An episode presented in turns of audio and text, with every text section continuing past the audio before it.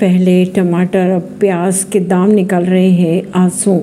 बात करें अगर राजधानी दिल्ली की तो अस्सी रुपये किलो बिक रहे हैं प्याज दिल्ली में। उपभोक्ता मामले के मंत्रालय के सचिव के अनुसार अगस्त के मध्य से बफर से प्याज को छोड़ रहे हैं। कीमतों में और वृद्धि को रोकने के लिए खुदरा बाज़ार में ज़्यादा प्याज बेची जा रही है। त्योहारी सीज़न में एक तरफ़ दिल्ली में जहाँ आलू की कीमतों में गिरावट देखी जा रही, वहीं अब प्याज के भाव रुला रहे हैं। प्याज के दाम पैंसठ से अस्सी रुपए प्रति किलो तक पहुँच चुके हैं।